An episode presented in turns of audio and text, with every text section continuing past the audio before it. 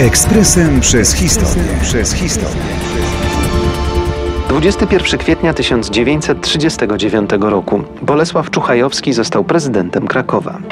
Obejmował ten prestiżowy urząd w wyjątkowo niespokojnym okresie, niespełna pół roku przed niemieckim atakiem na Polskę.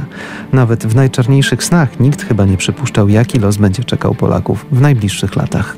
Życiorys Czuchajowskiego w pewnym sensie był życiorysem typowym dla ludzi tego pokroju w tamtych czasach, co nie znaczy, że był nudny. Czuchajowski urodził się w 1896 roku w Lwowie, gimnazjum ukończył w Rzeszowie, trudne studia prawnicze zaś w Uniwersytecie Jagiellońskim. W sierpniu 1914 roku wstąpił do Legionów Polskich, dokładnie rok później został ranny w bitwie pod Jastkowem. Na szczęście jednak rany nie okazały się zbyt groźne.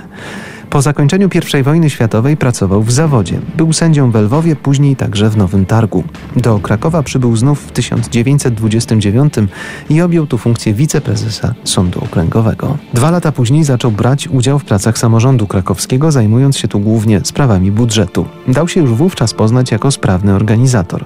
To z całą pewnością miało wpływ na to, że w 1939 roku został prezydentem Krakowa, choć objęcie funkcji było także związane z decyzją ówczesnego ministra spraw wewnętrznych o powołaniu zarządu komisarycznego miasta. Kiedy wybuchła wojna, w trzecim jej dniu, podobnie jak z Warszawy, także i z Krakowa, ewakuowano władze, urzędy i część instytucji. Bolesław Czuchajowski jako prezydent zabrał w drogę część dokumentów miejskich, a także znaczną sumę pieniędzy na pobory i nieprzewidziane wydatki. Niestety, wkroczenie bolszewików 17 września obróciło w niwecz wszelkie plany ewakuacji.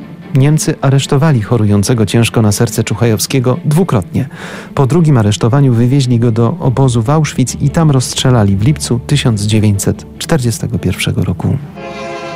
Ekspresem przez historię. Przez historię.